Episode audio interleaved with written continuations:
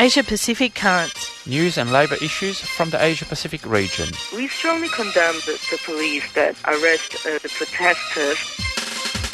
Saturday mornings at 9 o'clock. On Community Radio 3CR. Workers of the world should unite to fight this greedy capitalist. Brought to you by Australia-Asia Worker League.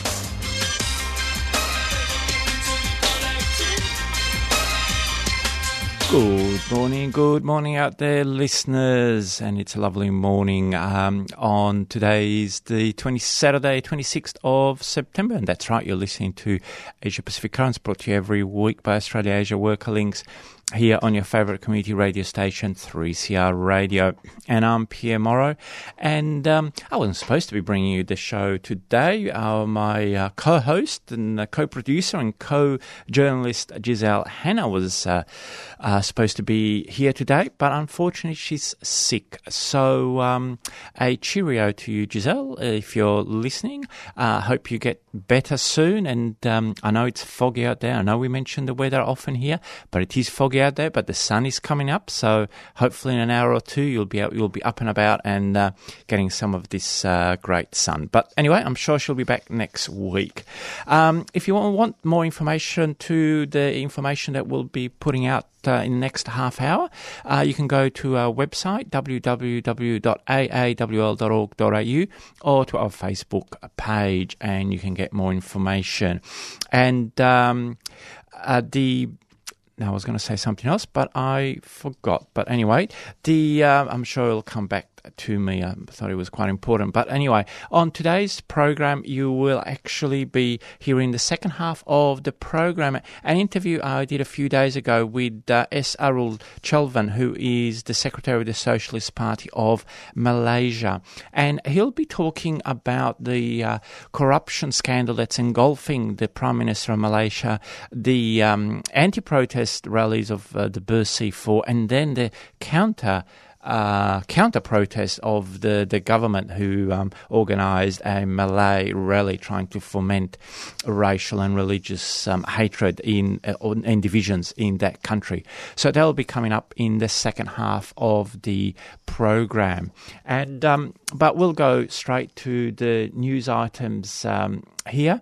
And the first item we'll go to is, we'll start with West Asia this week. And as people would have heard, the Syrian crisis continues to affect the whole region. As reported previously, the influx of big numbers of refugees in Europe is a symptom of the ongoing war in Syria and crisis in nearby countries. The last couple of weeks have seen how Russia has now stepped up its intervention into the conflict by expanding its military bases in Latakia and Tarsus, the coastal cities in Syria. This will now allow Russia to have a permanent military base in the eastern Mediterranean, regardless of the outcome of the war in Syria. This intervention has also derailed Turkey's designs over northern Syria and has only intensified the political crisis inside Turkey. Now, the after effects of this renewed intervention by another imperialist power in the region, we will keep a watch over the next few weeks and months. But of course, it is not good news to our brothers and sisters in the region, as it will just mean another power to intervene against the popular and working class forces in the region. And talking about that, just following up for a news item that we brought you last week about the death of Shahrouz Zamani in a prison in Iran. Shahrouz Zamani was a long-time trade union leader, and he'd been in jail for many years in Iran, and he died a couple of weeks ago. Iranian unions have rallied to his cause and are calling for justice around his death and to some clarity on how he died. Internationally, Shahrouz's death has sparked many more actions and protests in solidarity with workers in Iran, though the Iranian regime has now responded by arresting more trade unionists. Obviously, the fight for the rights of Iranian workers will continue both inside and outside. And for the people who are in Melbourne, currently for about a week, there is actually an exhibition at Inside Trades Hall about trade unionists in Iran and about the history and the struggles that our brothers and sisters in Iran have and are waging. So if you are around Trades Hall, please do go and have a look.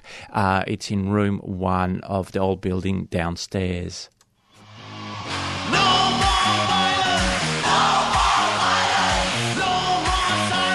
Hey, this is Nick from Pinyao. You're listening to 3CR. Please support community radio and your local music scene. Subscribe now. Give money back to the people that give music to you. 1,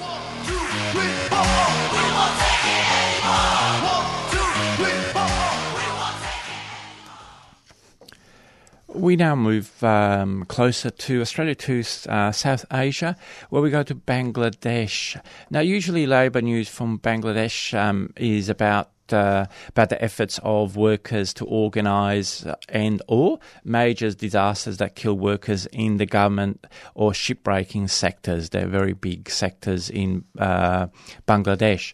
But little is known about the gas and oil exploration sector that operates mainly offshore in Bangladesh. We've just had news that hundreds of workers employed by the giant Chevron corporation, you know, the one that makes ads on how good they are for the environment and for everything else, have been fighting for many years to gain regular contracts and against precarious work. Now, the attempts to organise this year led them to form a new union so they could press for better working conditions. And so the result was that Chevron sacked all the elected leaders of the new union earlier this year. So obviously there is now an international campaign to fight for the rights of these trade unionists that are employed. Well, they've been sacked by Chevron. Of course, Chevron is a huge global energy company. So to actually have industrial organising across all Chevron sites globally would probably be the most effective way to get these unionists their jobs back. We now go to Southeast Asia, where to Thailand, where amid repression there's also growing resistance to the military coup. Now, last Saturday, 19th of September, was the 9th anniversary of the 2006 military coup, not the latest one, the one previously. And hundreds of human rights activists held a forum to discuss this event and then marched to the nearby Democracy Monument. This event coincided with the 54th birthday of independent journalist and Labour activist Somyot Pruksa Kamasemsuk, who is still languishing in jail, convicted under the repressive lèse majesté law. The military is continuing to stifle internal dissent by jailing more journalists and also stopping the publication of newspapers that talk about the king and the ruling elite, while at the same time using force to create new economic zones in the north by confiscating land. So we certainly call for the freedom of all political prisoners in Thailand, abolish Article 112, and certainly our campaign to free Somyot continues. Politicians and mainstream media are fueling anti-Muslim hate. Attacks on Muslims are increasing, and the fear is causing some women to restrict their movements. Worse, an anti-Muslim political party is launching in October. It's time for people who oppose bigotry to organise. Stand up and speak out against Islamophobia. Sign the statement at www.voicesagainstbigotry.org and ask others to do the same. Don't be a bystander. Voices Against Bigotry is a 3CR supporter. Certainly true. Don't be a bystander. It's about 9:09 here on 3CR Radio. Listen to Asia Pacific Currents, brought to you every week by Australia-Asia Worker Links. Got three more news item where the people would have known, regular listeners would know about the heroic and bitter struggle of the Ssangyong workers in South Korea that has been going for many years. But the struggle for justice is still continuing. And this month, a delegation of the dismissed Ssangyong Korean workers went to Mumbai in India in an effort to pressure the new Indian owner of Ssangyong to abide to previous agreements. The Koreans are using this trip to meet a number of local unions and labour organisations to foster greater links. This is fantastic because in such a globalised industry as the auto sector, only global organised by workers will be able to raise the standards for all workers worldwide. Now, another part of India, in the industrial hub of Gurgaon near New Delhi, hundreds of auto workers employed by Bridgestone, another global company, are in a hard struggle against union busting. In other words, the union leaders have been dismissed there as well. So lots happening both South Korea and in India.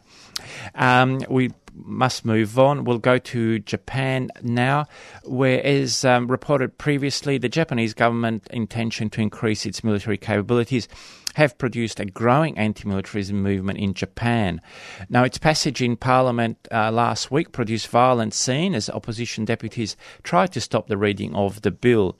Meanwhile, while this was going on, huge crowds outside the parliament broke through police barriers to surround the whole of the Japanese parliament in protest, while thousands of concrete workers throughout Japan took strike action on that day to protest this new bill, with other actions also be undertaken by other workers in Japan. That's fantastic news that industrial action is happening along on this issue. So well done, comrades. We hope to see much more.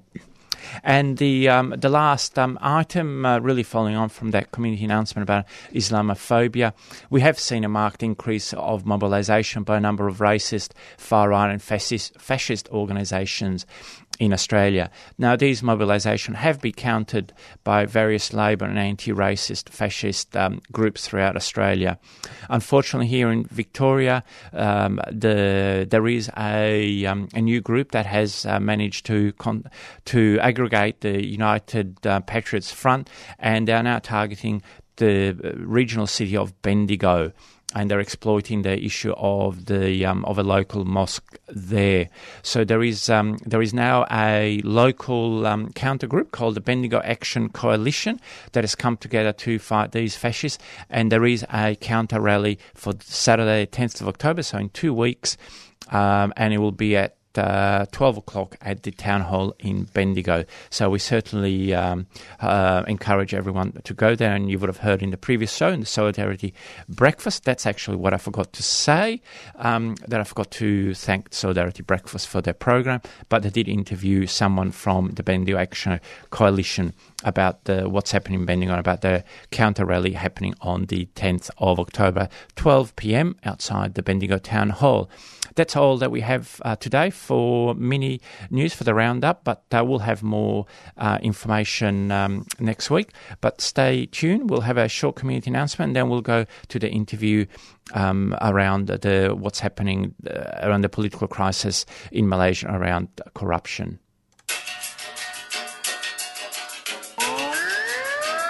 The Melbourne Street Medics need your help. On Saturday, the 18th of July, when we took to the streets against Reclaim Australia, Victoria Police pepper sprayed the crowd. We treated more than 100 people, and we're asking you to donate to help restock our kits and train up new medics. We believe in empowering people to fight for a better world. Please help us to care for those who stand up for our rights. Please go to ozcrowd.com and search for Melbourne Street Medics, or go to the Melbourne Street Medics Facebook page for more information on how to donate.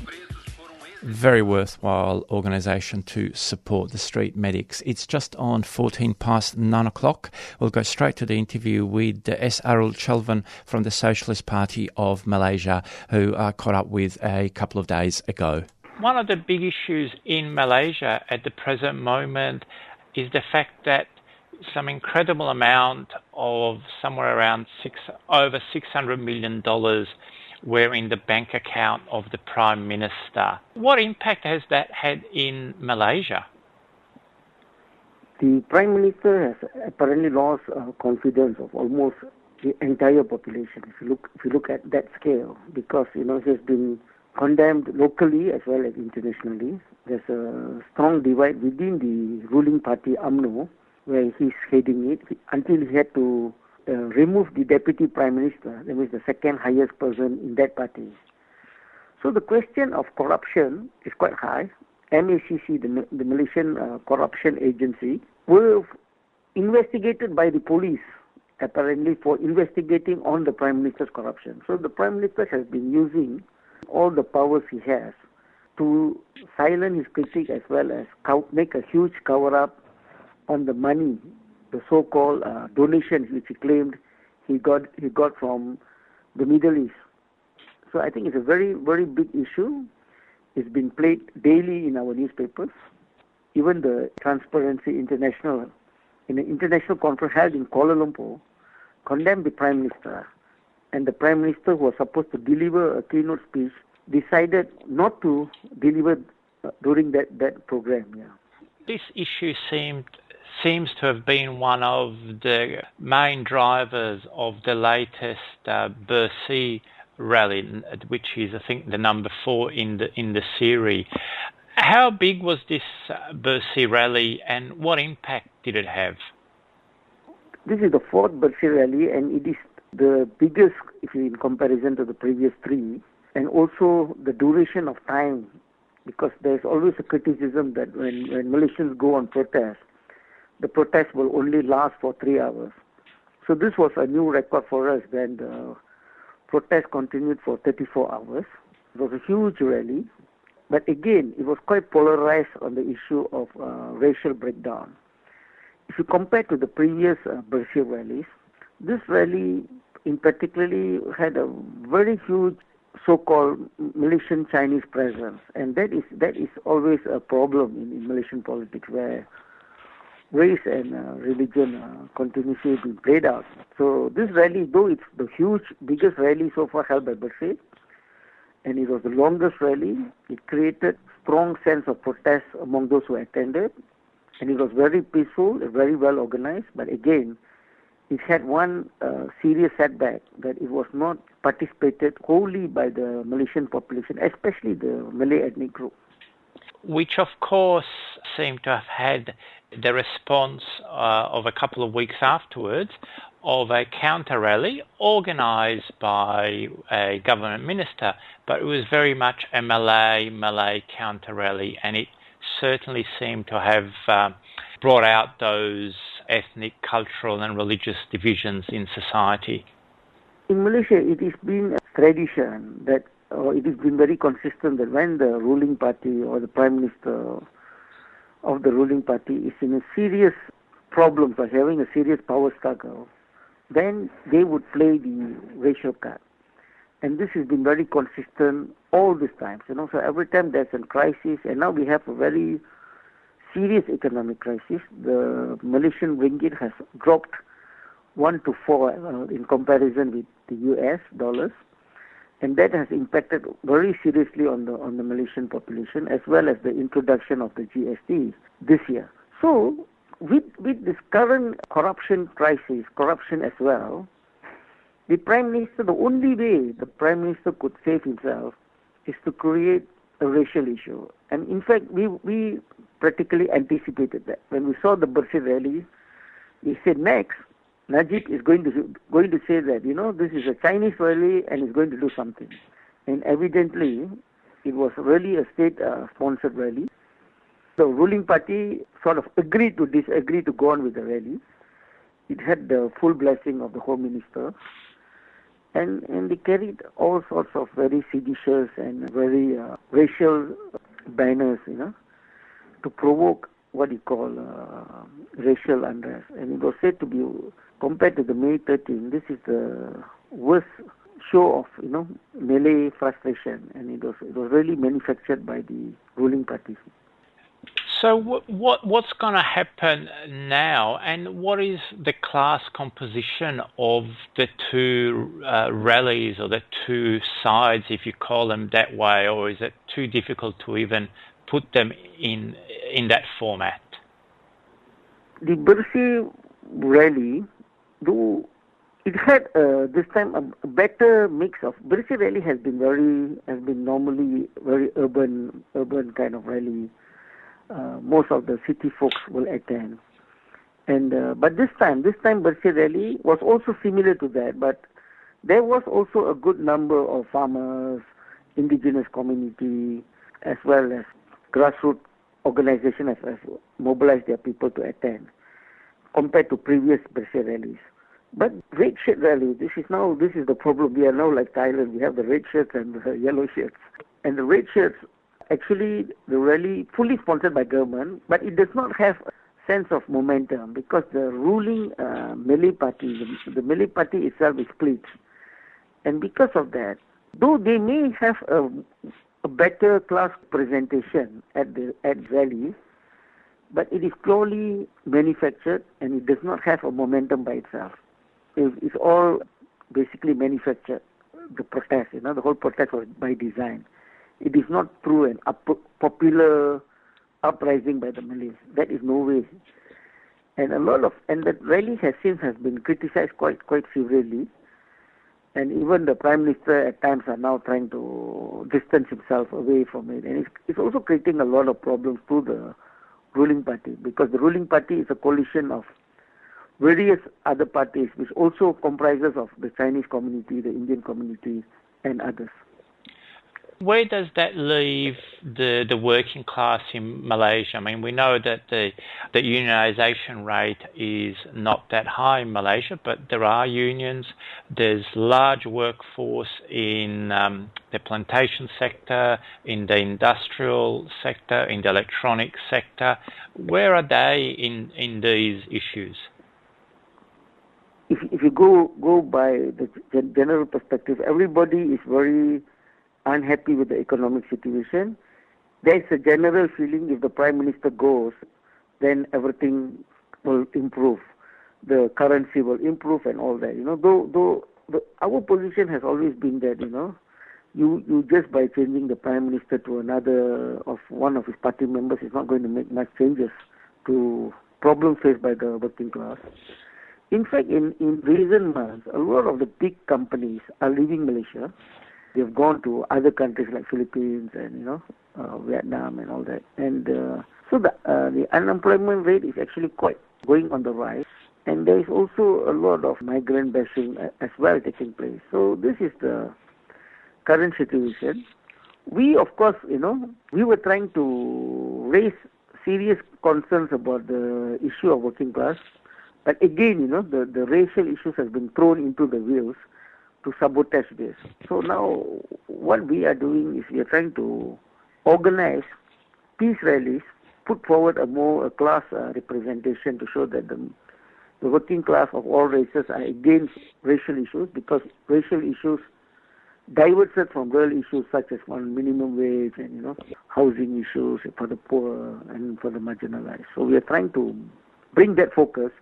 But of course the race and religious issues always gets the highlight from the media, and it sort of diverts from the actual issues from coming up. In fact, this weekend, we are organizing a roundtable to discuss on the need to form retrenchment fund for workers with unions and all that. We can certainly share your objectives of raising working class issues, and I think it's often a hard struggle, especially when the media and other organs of state power very much use anything to divide the workers. But as a final question, in the next few months, how do you see the situation developing? I think there's going to be serious power struggle within the ruling party itself. There is indication because Mahadi is also in the picture, and the October the Parliament will be sitting. Everybody is waiting to see whether there will be a vote of no confidence against the Prime Minister. There is some news that some of the ruling party MPs are working with opposition MPs to get enough votes to change the Prime Minister. There are also groups trying to get the royalty, the kings, and to get involved in this crisis. So this are on the mainstream. These are, I think, two things which are happening. One is to try to get a vote of no confidence in Parliament, which I personally think will fail. And the second thing is to get the king to intervene, which is, again, we are not Thailand, where there's no situation where the king will interfere. So it all goes back, how are the big players? Because very recently, even yesterday, we heard the FBI wants to investigate the Prime Minister. So even if US is showing interest to overthrow Najib, then we are also very worried because this might be a way to get the TPPA going. And, you know, so this issue of Najib seems to have been going into various directions, and we're very concerned about what's going to happen. So the most recent attack on Najib was of saying that the FBI plans to investigate him and U.S. is going after him and all that. So that is worrying, looking at the U.S. imperialist agenda as well. Yeah. That's certainly another interesting aspect of the whole issue, Arul, and thank you for enlightening us on the internal politics of Malaysia, and we certainly wish you and all your comrades all the best, and we'll keep a watch on the next few months. Okay, thank you. All right, thank you very much. Thank you, Your Worship. The Marxist Cowboys is a short subversive film about the alleged criminal activities of the Marxist Victorian Labour College over a 40-year period, Your Worship, and it is all true. Listen, mate, I'm facing a few criminal charges. You 325 fraud charges? Oh, they're all bullshit, mate. I was shocked. It has a cast of malcontents, including one Karl Marx. The wheels of the class struggle will turn again. This bit of subversion will be shown with two other bits of subversion at 3CR on Monday the 5th of October at 7pm, 21 Smith Street, Fitzroy. Check the website if you need more criminal ideas of crime. Just be there. I know I will be. Thank you, Your Honour. You were just listening to an interview that I did a couple of days ago with S. Arutchelvan, who is the Secretary of the Socialist Party of Malaysia, about the ongoing political crisis in Malaysia around corruption of the Prime Minister and of the government, and the response by Labour and other activists in Malaysia. That's really all that we have for you today, the Saturday 26th of September. You've been listening to Asia Pacific Currents, brought to you every week by Australia-Asia Worker Links. My name is Pierre Morrow. We'll be back next week for another program of Asia Pacific Currents. We'll bring you Labour updates from the region, and most probably we'll have an interview with a representative of the Korean Trade Union Movement. There's been a number of strikes, and there's a number of issues facing our brothers and sisters in South Korea. So we'll probably be bringing you that interview next week. But that's all for me. If you want to get contact with AAWL, you can go to our website, www.aawl.org.au. That's it, and our Facebook page, or you can call us on 96637277. But that's all for me. I'm Pierre Morrow. We'll be back next week with another program, Asia Pacific Currents. Please stay tuned to 3CR Radio, your favourite community radio station, for Palestine Remember, which will be coming up straight after this community announcement.